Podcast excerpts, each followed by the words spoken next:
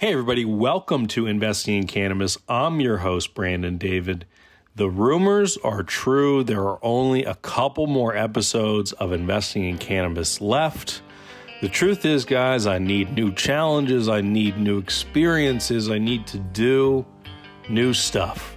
And uh, it's been a great seven year run. I'll be talking a little bit um, about the podcast in the future weeks and what I learned about the industry, about myself, uh, and what I'm what I'm up to now. I've got myself very busy doing some other things. Uh, but for today, we have Nick of Claybourne, which is one of the most popular I don't know, top five, something like that, popular brands in California. Uh, he defines them as a cultivator and a breeder, which is a pretty interesting distinction there, that that's the part that he really values the most. Uh, it's a great conversation, though. We talk about everything from genetics and cultivation to distribution and retail and marketing. Lots and lots of good stuff from somebody that's really well accomplished, really deep in the game, and uh, has been successful doing it. It's a great episode, guys. I learned a ton. You're going to learn a ton. Tune in, listen up, get acquainted.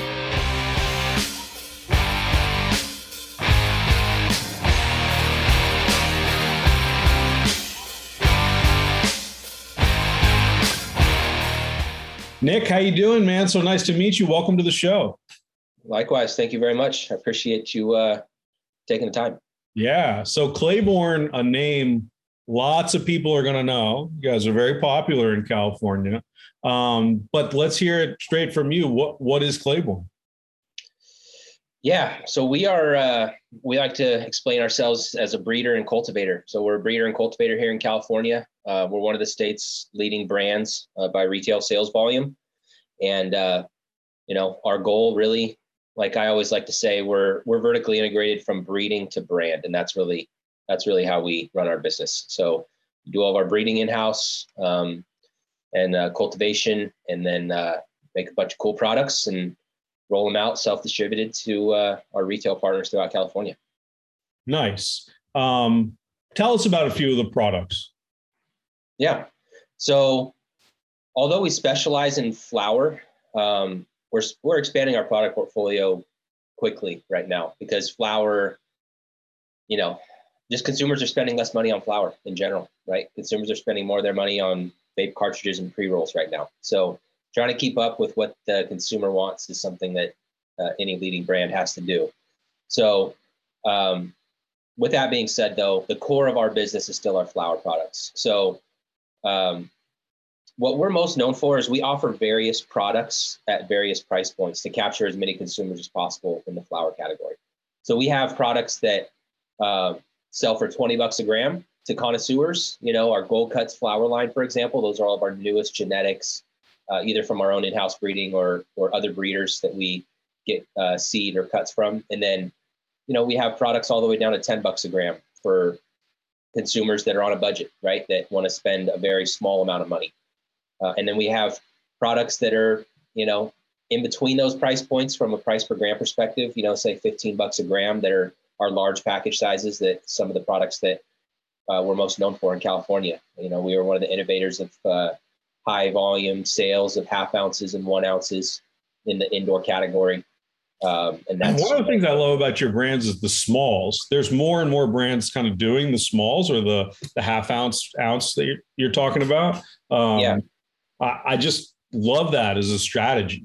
I think for like attracting people away from the illicit market, especially, I love yeah. that. Yeah. So we rolled that out in 2019 with our one ounce smalls, and they just rocket. It was it just took off like a rocket ship. And then by the time we came around to late 2021, there's a lot of people that you know copied that product. Yeah, sure. In, in a way. Um, so uh, people love smalls though, especially right now because it's a value indoor grow. Well, what's the first thing I do? I know not everyone's like this, but the first thing I do is put it in a grinder. So I don't know. Doesn't really matter yeah. to me how big the buds are, but you're the you're the expert, I suppose. Well, you know, it's just it's just a way to offer a value price product for our consumers. You know, I mean, as the market evolves, we're always changing kind of what we put into the jar in terms of nug count and stuff like that. Um, so right now, for example, we're you're, when you get a Claybourne jar, it's going to be nothing but fat buds. So uh, at least when we're when you're getting our private stock line or a gold cut line and stuff like that, just because that's what consumers want. But every genetic is different, right? What what some consumers don't realize is that small is a relative thing.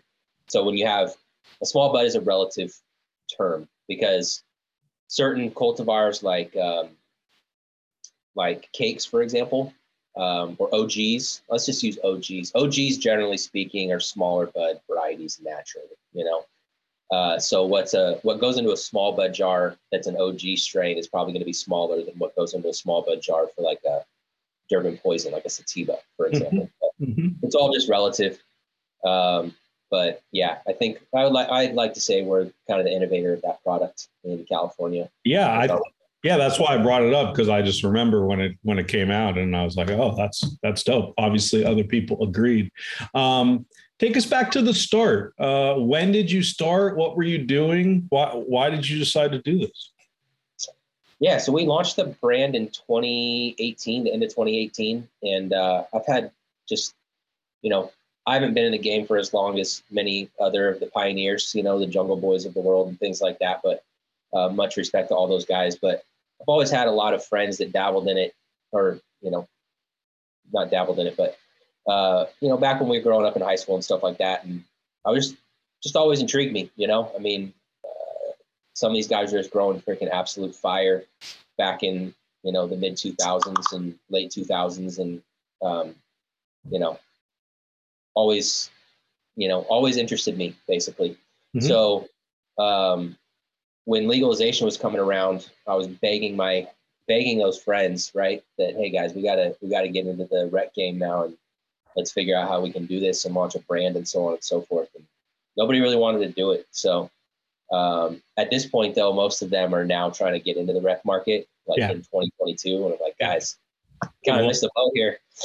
Like, good luck. Yeah yeah, kind of missed the boat here, brother. But um, you know, just cannabis is an amazing plant, and um, you know, my one of my partners, Brent. I have two partners, Brent and Jonathan. Brent's a plant breeder, plant geneticist, went to school for it and all that stuff, and bred for very big uh, ornamental plant companies throughout the world. And he's just always been super intrigued by the plants as well because it's just it's just interesting. It's an interesting crop and uh, there's so much variety and there's so much potential um, from a breeding perspective and where the industry goes from here is anybody's guess but our guess is that it's going to be there's still going to be the connoisseurs of the world out there but i don't think that flower is going to be 30% or probably even 25% of sales you know over the next five or 10 years it's probably going to be less you're not including pre rolls in that. I'm not including pre rolls in that. Yeah,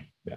You know, I spend a lot of time in stores. I try to spend as much time in stores as possible. Um, and when I'm talking to consumers, and you know, more and more they're buying pre rolls. You know, one of the questions that we we oftentimes get when we're doing demos in stores and stuff is, you know, hey, you know, we're launching this new strain. Oh, well, do you have that in a pre roll? And when you hear that more and more frequently, it's like, okay, this is just the market is going in this direction. Mm-hmm. You know, it, it, it is what it is. You got to accept that. So we're breeding like crazy right now to offer innovative flower products to our connoisseur customers that you know will always probably smoke flower and more of the medicinal customers that will probably always smoke flower because it's what's most effective for them but we have to be ahead of the curve in terms of where we're going with pre-rolls and you know frankly with pre-rolls for the most part there's a very small subset of people that like connoisseur grade pre rolls, but for the most part, nobody really gives a crap what's inside of that dang pre roll.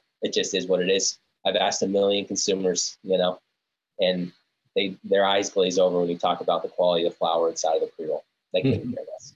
So yeah. we got to be real with ourselves on in that regard. So we're kind of that's where I expect the market to go. You know, uh, it's already going in that direction. So we're preparing ourselves to, to service both of those consumer bases. you know. So if the quality of the bud is not as important, what is important? Brand? What what's going to be important? See, just I guess the quality of the bud is important. Okay? okay, that's just an underlying effect, right? Because if the consumer tries your product and doesn't like it, right? Uh, it's not they're not going to come back, right? And they maybe don't realize the consumer maybe doesn't realize. Let's say the non-connoisseur consumer probably doesn't realize the quality of the flower that's inside of the pre-roll or whatever is, uh, you know, adds to their experience or controls what they experience is that they're going to have, right? They may not realize that. So we have to we have to offer high quality flour, right? We have to put high quality flour into our pre rolls, for example. We have to use high quality materials when we make our concentrates, for example. But what really matters is the consistency to the consumer. You know, um, again, there's the there's the connoisseur, and then there's everybody else. And the connoisseur is a small subset. In my personal opinion, the connoisseur wants variety. They want to try this gold cut today and that gold cut tomorrow we launched our uh, we have these variety packs that we do now. So we launched one for 420 and we launched one for Fourth of July. We call it our Star Spangled Bangers pack for Fourth of July. And it was five different gold cut strains, one gram each. People loved it. Yeah. the people that were smoking those things were they were the connoisseurs because they want to try all the different gold cuts, and some of them were like mixing them together and like. Yeah, it's like getting a beer flight, right? It's like you want like to try. A beer flight. Yeah. Exactly, but the dude going to the barbecue you know, is probably grabbing a 30 pack of Coors Light, but the beer connoisseurs probably going to grab the flight pack and trial them out with his friends and stuff. Mm-hmm. Right? So that's kind of a good example, right? The amount of flight packs sold in the market for beer have to, you know, be a fraction of a percent compared yeah. to the folks that are buying a 30 case of Coors Light. Right. So, you know, this 30 case of Coors Light is the pre-roll, you know, let's be real. And, that, and that's my opinion, you know? So, um, you got the connoisseurs that want the variety that are probably always going to smoke flower. When they do smoke a pre roll, they're going to smoke the, the leading flower brands connoisseur grade pre roll. And you got everybody else. And everybody else is a much bigger subset of the market. Of course. Yeah. yeah. Um, so back to I, I love your predictions about the future. Like I love the the comparison to the the 30 rack. I think that makes a lot of sense. More sense than the wine analogy by the way, I think. Um, yeah, I mean, the wine analogy is one that I think about often as well. More, more so from a um, pricing perspective, in my opinion, because wine is when you go to the store or you go to Bevmo or whatever, right? You got five and ten dollar wine that seems to just completely. When you look at the leading wine companies uh, by volume in the United States, I guess, for example, I mean, for the most part, they're all five, ten bucks for a bottle of wine, you know? Yeah. Uh, and then there's this subset of 25 plus dollar bottles of wine, 25, 50, 100 dollars, right? And that's just, you know, a ton of different brands, right? All fighting for that connoisseur wine. Very small percentage, yeah. Yeah. I don't know what the percentage is. I don't have a headset for the wine industry, but you know, that's that's what I think the wine industry is more apt to is the pricing analogy. So you you have a bottle of one of the things I think about often is you know you have a bottle of wine. You go to the store and you buy a bottle of wine, and you spend ten bucks on it. You get four, whatever, four or five glasses, right? And you've spent basically a dollar a glass, two dollars a glass on that bottle of wine to enjoy with your friends or your wife or by yourself or whatever. Um, that's probably kind of like an eighth in a way, right? Mm-hmm. Uh, you might not smoke that whole eighth in one shot or that whole pre roll pack in one shot, but if you can share it with friends, whatever, that's probably where an eighth ounce jar is going to go. It's probably mm-hmm. going to be that 10 $15 price point, depending on mm-hmm. what taxation is in the state. And then you're going to have the 50 plus dollar eights. And there's probably not going to be a whole lot in between. I mean, you look at the headset data, it's already kind of diverging in that way. There's the super cheap stuff that's going to be, you know, I think maybe it's going to be analogous to the wine pricing model, you know, mm-hmm. because you, like I said, you kind of get the same use out of the products, a bottle of wine versus an eight, for example, or a bottle of wine and a five pack of pre rolls. Mm-hmm. Um, and it's how much you want to spend and, you know, you know, I guess what level of consumer you are, you know, mm-hmm. when you're a when you're a wine connoisseur, you're buying you're buying variety. You know, my uncle's a wine connoisseur. He's got crazy variety. He's probably not buying the same bottle of wine twice. Mm-hmm. And that's you know, that's how I think. Uh, and he also doesn't care what he spends, right? Uh, he's going to spend 50 or 100 or 500 bucks on a bottle of wine just for the experience and the exclusivity of it. Mm-hmm. And that's kind of, you know, that's kind of how the flower market's going to go, in my opinion. The majority of sales are going to be in that 5, 10, $15, 8 price point, and then or pre-roll price point, and then you're going to have everybody else that's fighting for the connoisseur grade shelf space. And I think, you know, that's probably how it's going to diverge, and it's kind of already doing that right in front of our eyes. So, you know, a little off topic, but yeah. Yeah, fascinating. So, in that world, how do you differentiate yourself in the 30 back 30 pack analysis? You know, in in the the lower price category. That's brand and consistency, in my opinion. You know, I mean, the consumer, even though they're spending a very small amount of money, of course, the consumer still thinks that they should get a very repeatable quality experience. You know, uh, if I'm drinking a Coors Light, it tastes the same every single time. Now we're dealing with a plant here, so it's a little bit different.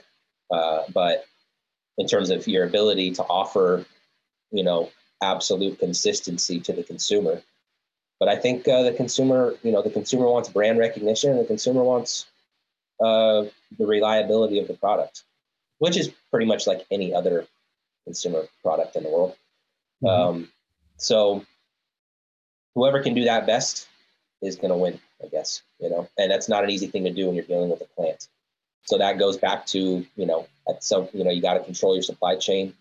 You got to control, in my opinion, your breeding, um, or in our opinion, you got to, you got to have control of your breeding and genetics, whether, whether you're making pre-rolls or concentrates or flower. Obviously flower is extremely important, but, uh, you know, when you're a cultivator and you can improve yields by 50%, that drops straight to the bottom line. Mm-hmm. And uh, if you're relying on outside breeders to accomplish that, because ultimately that's where the majority of the yield is coming from, you can only do so much with the particular plant and your growing techniques. The rest of that improved yield is coming from the, uh, you know, it's coming from the breeder and how well of a job they're doing from an agronomics perspective from the from the genetic profiles, right? So the um, I think that that's that's really the future because if you can do that, you can offer your product for value to your consumers and stay healthy from a margin perspective. Mm-hmm. So that's why we breed in house. Um, we we take other people's genetics as well, but that's the primary reason why we breed in house. Let's talk about the other side a little bit, kind of on the marketing side.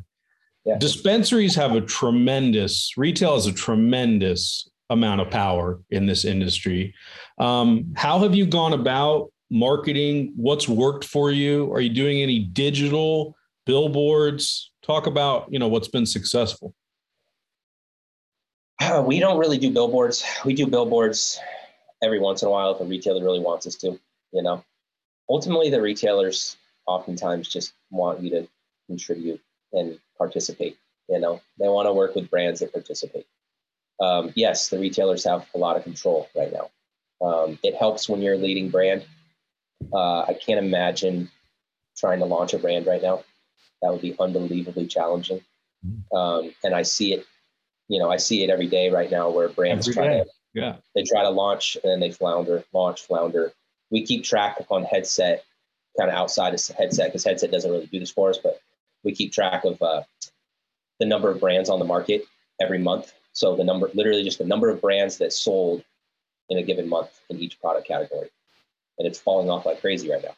And um, it's very interesting. It peaked in like February of this year, and now it's just it's fallen off quite substantially through uh, through June.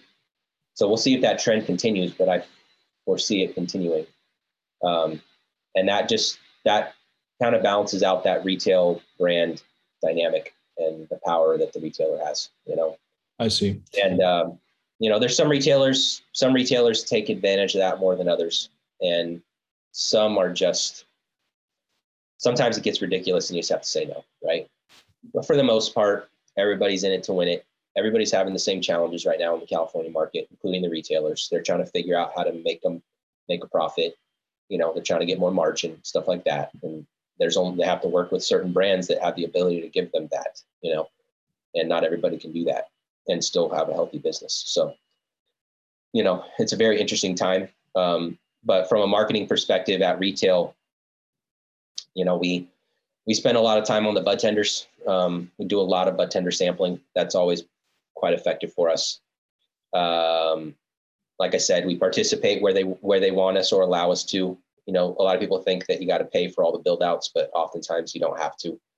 Um, the retailer just has a relationship with you. They want to display leading brands, so on and so forth. And uh, you know, they realize it costs us a lot of money to be able to do that type of stuff. You know, doing build outs in their stores and telling our brand story on their shelf, changing it every six months because they're redesigning their store. That costs us a lot of money too. So um, we like to look for retail partners that get that and understand that. Um, and uh, yeah, the other thing we do from a marketing perspective at retail, um, obviously, is we try not to do, we try not to be promotional heavy like most other brands in California are. We do it where it makes sense, but uh, sometimes it's just a little much. And I think we don't really want to be a participant in the race to the bottom, if you know what I mean. Um, so, um, you know, we do a lot of takeovers, for example. Like if we're going to do a big discount, we're going to do it in in a big way, single day, single store. You know, uh, we just did one at a retailer in Orange County a couple weeks ago. Um, you know, we weren't giving buy one get one free like a lot of people are doing right now, but I think we ran ran 30% off, and we were 65% of that retailer sales that day. Um, and you know, the marketing team just did a great job executing on that. So it really that, works. It really works when you do it. Yeah, it, it works. Yeah, you just have to do the right, you have to have the right strategy going into it. You know, and the brands right now they're just discounting everything every single day. It's mm-hmm. like, guys, what are you guys doing? Mm-hmm. Like, what you just getting the consumer into a habit that you're never going to be able to break. If every time you sell a unit, you give a unit for free every day of the week at every dispensary, you might as well just be selling the damn thing for half the price. You know? Well, at that point, that's not a business. I mean, it's like a nonprofit or something, you know? A nonprofit. Yeah. But seriously, you know, if you're growing weed and losing 50% margin every time you sell it. I mean, you know, it doesn't make any sense. Um, I don't know. It's very interesting. I've, I've never seen anything like it. I've, I mean, I'm, I'm pretty young. I'm, I have not been around the block much in my life, but I'm, I'm thinking to myself, what in the world? I can't imagine another product in the world that gets discounted as much as cannabis. You know what I mean? And insanity, insanity. I, I, I agree. Um, how about on the e-commerce side? I think I saw you guys are doing the Grassdoor thing, right? Um, How's that going for you? How's it working out? It was slow going in the beginning, but we're suddenly starting to see considerable growth. So while the market is quite down right now, year over year, our D2C platform is up and to the right. So it's pretty cool, actually. We get to own the consumer, you know, relationship um, and introduce new products to the platform and things like uh, things like that. Some exclusive drops. We do things where we drop it a week before you know, we drop it at retail and stuff like that. Uh, in terms of new products, you know, like our Star Spangled Bangers that we did for Fourth of July, they they released on uh, our Shop Claybourne website first. So it's been it's been a game changer for us. In the beginning, it was nothing, but now it's actually it's actually generating some some good revenue, and we're seeing good uh, user growth out of it, which is uh, you know just growing exponentially now because we're starting to get traction. So that's cool. It's good. Yeah, that's it's very cool. I think that's one of the few brands that have told me that positively. That like you know, it's it's going well. So very cool. Let's just put it that way. It took us one year before we started seeing it go in the right direction. But yeah. it's a totally different business. Now you got to figure out how to digitally market yourself. And you had to wade through all these digital marketing agencies that say that uh, promise you the world and you know all this stuff and you know you don't see any traction you know uh, but it takes time to i'm not a very i'm not a patient person. So trust me i was ready to pull the plug on this thing but uh, it takes time to build the you know for for it takes time to find the right ad networks and it takes time to find the right promotional program how to gain the consumer how to eliminate the friction in terms of getting the consumers information fr- from the perspective of being able to market to them right? Um, their emails and whatever when when they come in and uh, sign up on the website and stuff like that. But um, it also gives us, I think, a better understanding of what the retailers are going through too. I, I think that's one of the big things about it because Absolutely. we see what, we see what products do and don't sell. You know, we have some products in our portfolio that we don't carry on Shop Claybourne because they don't move at a high enough velocity, and it's only certain retailers that actually move those products, um, like our really really expensive like private stock ounces. There's only certain retailers that move those products. Mm-hmm. Uh, you know, and uh, Shop Claybourne is not one of them. So we just took them off, right? Mm-hmm and it, it, gives us an intel for when we talk to our our when our salespeople talk to our retail partners throughout California about what what does well, what does and does not do well, and what we find on Shop Claybourne um, from the data that we collect on that platform. So pretty interesting. It's fascinating. Um, how much do you expect it to shift? How much of e-commerce you think will be, you know, the cannabis market, however many years, five years? Um, I would imagine that it's going to be a much larger percentage. Uh, I think it has something to do with how quickly the damn state of California gets more retail opened up. Um, you know, we use this term pot deserts, and that's really why we launched the Shop Claybourne website. The best example, if you're if you live in Southern California, you're familiar with the city of Riverside, and of course, you're familiar with the city of Los Angeles. Well, you can travel between Riverside and East LA uh, and have zero dispensaries, and that's a 75 mile stretch of freeway. Mm-hmm. Uh, you know, you can go as far north as the 210, and you can go as far south as uh, the 91, and there's no legal retail. Mm-hmm. And the black market thrives in those areas. And the only way you can service those areas is through delivery. Uh, so that's where we see the majority of our traction on on Shop Claybourne because uh, although certain cities are flooded with retail, like the city of Perris, which is where we operate out of, flooded with retail. There's like 75,000. There's a population of like 75,000 in Perris, but there's like 12 dispensaries or something like that. And the neighboring city, Moreno Valley, population is probably 120,000 and they also have 12 dispensaries. You know, so Moreno Valley opened up a year and a half ago. All the Perris sales dropped and went to Moreno Valley, right? Uh, and that's an example of a market that you know maybe has a little bit too much retail, but it's probably not far off to be completely honest. You know, I personally compare it to liquor stores or anywhere any retail where you can buy alcohol, right? that's probably a reasonable close guess, in my opinion, as to how much cannabis retail we should have. The retailers probably don't want to hear that. And the taxation is too high from a, a 280E perspective for that to be feasible right now.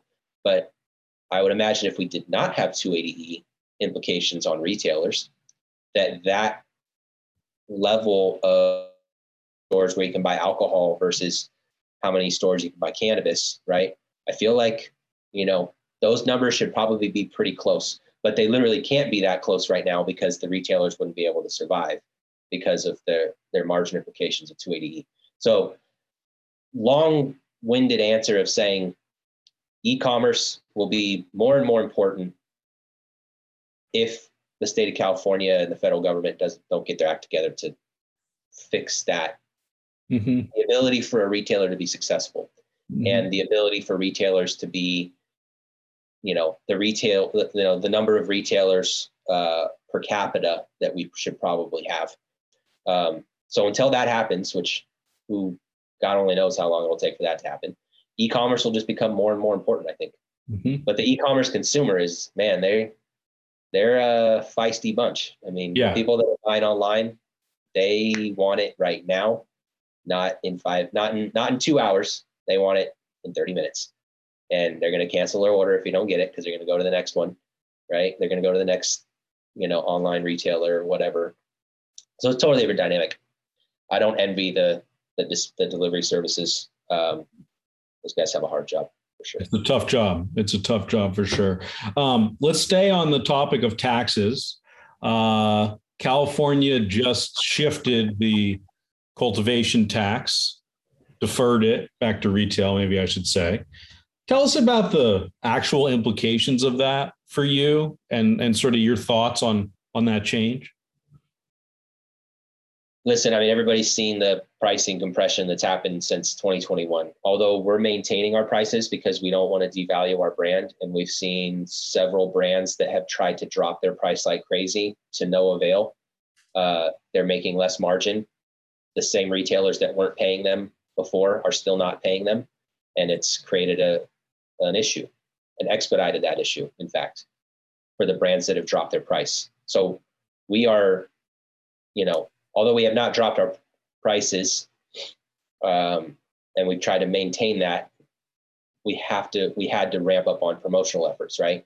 So it's great that the state of California dropped the cultivation tax, but we've lost that profit a long time ago, basically, you know.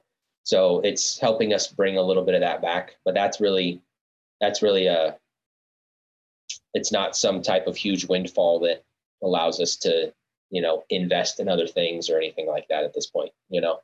Um, it's saving us a good chunk of money but that's a good chunk of money that we are profiting in the past you know? So it's great that they did it pricing adjustments at, that the consumer realizes have already been baked in i guess is what i'm trying to say so it's not like prices are suddenly going to plummet. Yeah. What people don't understand is 161 bucks a pound is like a dollar an eighth when you're talking about our pricing category. Mm-hmm. Uh, every retailer under the sun knows that they've gotten their brand partners to drop their price by a dollar an 8th mm-hmm. in one way, shape, or form in the past year and a half. So, uh, yeah, it's really the excise tax that needs to go away. You know, the excise tax is what's killing it. Yeah, I should say right, the flower brands, the flower brand, the outdoor guys and stuff like that are going to see a huge benefit from the cultivation tax reduction. Because although it's pennies for uh, an indoor premium brand, it's dollars for the outdoor guys and the and the greenhouse guys. So we just we don't play in that game, so I can't speak to that. But just looking at the numbers, you know, that's a that's a big chunk of the percentage of the profit for those outdoor guys and the and the greenhouse guys. But if you're not selling it, if you're not if you're not self-distributing and selling your brand straight to the retailer, I don't really see how how these folks are going to realize that benefit.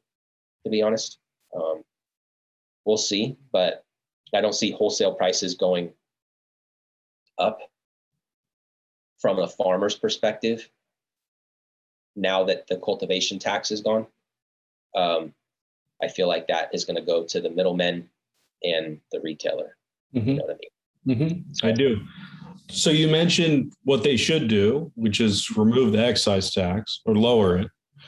Is that yeah, what it should be gone? It should be lower. What? Well, there's no way it's ever going to be gone. But I mean, five percent. Can you imagine if if all the products that the consumers are buying were ten percent less expensive, mm-hmm. and how much that would drive traffic back to the legal market. Yep. Uh, it's anybody's guess, but I would venture to guess it would be a huge number that would more than make up for the 10% le- uh, lower tax revenue that the state probably thinks they're going to get if they lower if they drop the tax by 10%. Right? They probably think I dropped the tax by 10%. That's 10% gone that I'll never get back.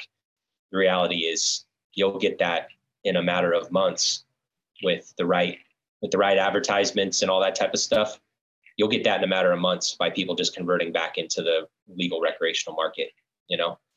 Uh, so yeah, I mean, that's a humongous number, you know, if you're buying a Claybourne half ounce, for example, out the door, 175, 180 bucks, you know, that's a dropping you down 160 bucks, 140 mm-hmm. bucks. That's a big difference. Yep. You now get to buy another thing in the store you get to walk out with something else on top of it for that mm-hmm. same amount of money. Mm-hmm. And, uh, you know, but I don't know. I guess it's baby steps.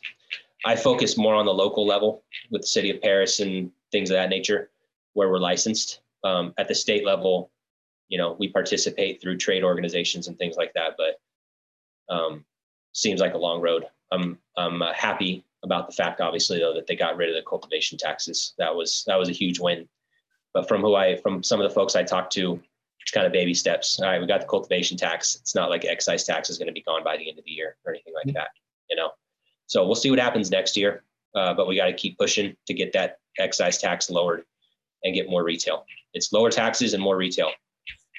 There's lots of people on LinkedIn that have that as their uh, their little tagline: hashtag less taxes, more retail, or whatever. But that, that's really it's a very simple formula: mm-hmm. less taxes, more retail. States got to incentivize the the cities to allow more brick and mortar retail than they have right now. Mostly bringing on new cities, right? Orange County has one city. It's crazy, and now they're bringing more on, like Costa Mesa and Huntington and things like that. But we need more of that, and we need that more rapidly than we're seeing right now. Mm-hmm. Well said. Thank you for your perspective on that. Very, very, very interesting. Um, let's talk a little bit about fundraising. Um, what you've built certainly is not cheap. Is this your money, founders' money? Have you guys raised money? Tell me about that story a little bit. Uh, I got every last penny to my name into this damn thing.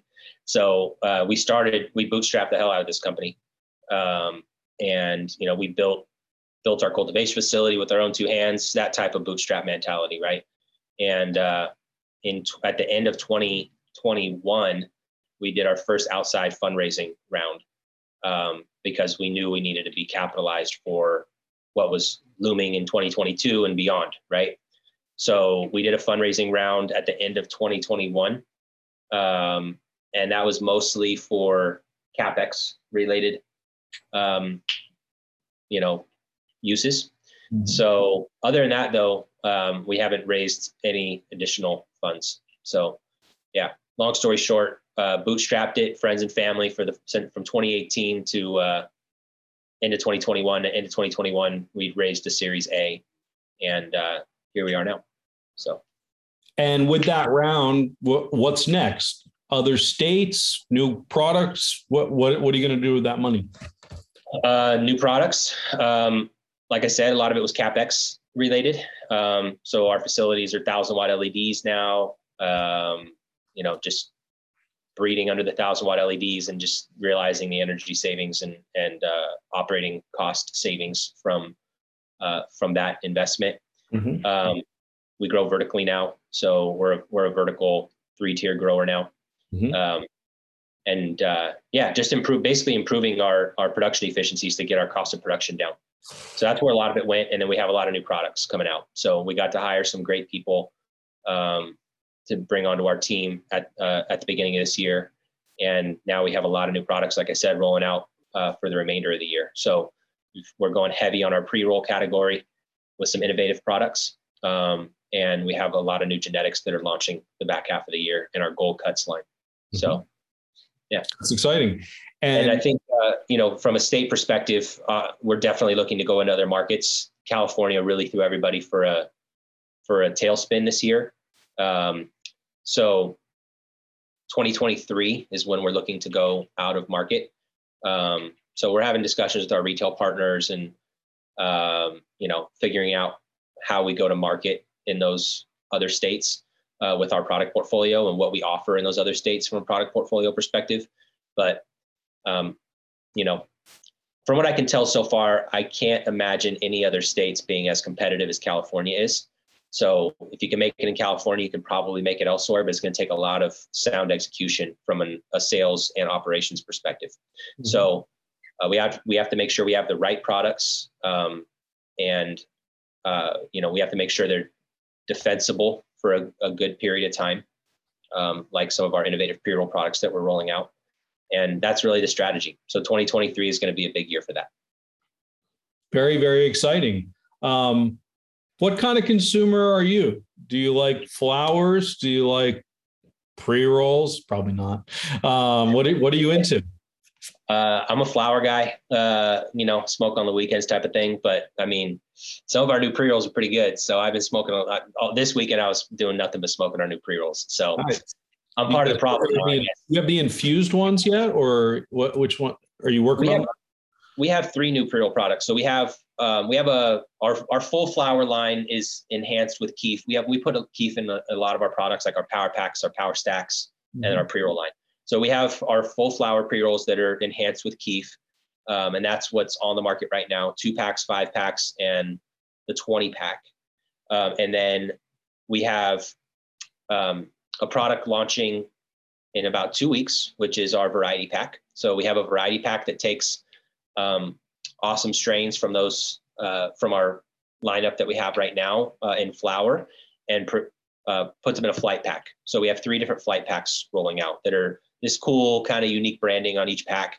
Um, so it was launched in two weeks, and then in uh, September we have another infused pre-roll coming out that's consistently testing in the 50% range and that'll be offered in um, all of our different popular strains and that'll be offered in various package sizes as well and then right after that we have kind of the ultimate pre-roll launching which we think is is going to be the future so uh, we don't even have a name for it yet but that's what i was r&ding this weekend it's we've gotten them into a lot of people's hands and people love it I don't want to talk too much about it yet because it, it is going to be something unique to the marketplace. So um, that's what we're excited about. Yeah. Very exciting. Um, well, I think that's a good place to start to wrap up. Um, how can the audience help you? Are you guys hiring for anything? Obviously, try some products. Um, anything else that you want to plug? Yeah, I mean, uh, go to Shop Claybourne, try our products. We have a QR code on all of our products. We've had that there for about a year and a half now. So that's where we get a lot of our consumer feedback. So scan the QR code, let us know what you think. That guides our new product development efforts, both from, both from a breeding and genetics perspective and what we need to improve or do better or continue to do well uh, with our current product portfolio. So that's that's always a good thing. Always leave us the feedback. We get dozens of pieces of feedback a week, which is awesome. Um, and then uh, yeah, I guess I guess that's pretty much it. Ask for ask for Claybourne at all your local dispensaries. Nice, man. Well, thank you again. This was really great. Appreciate it. Thank you.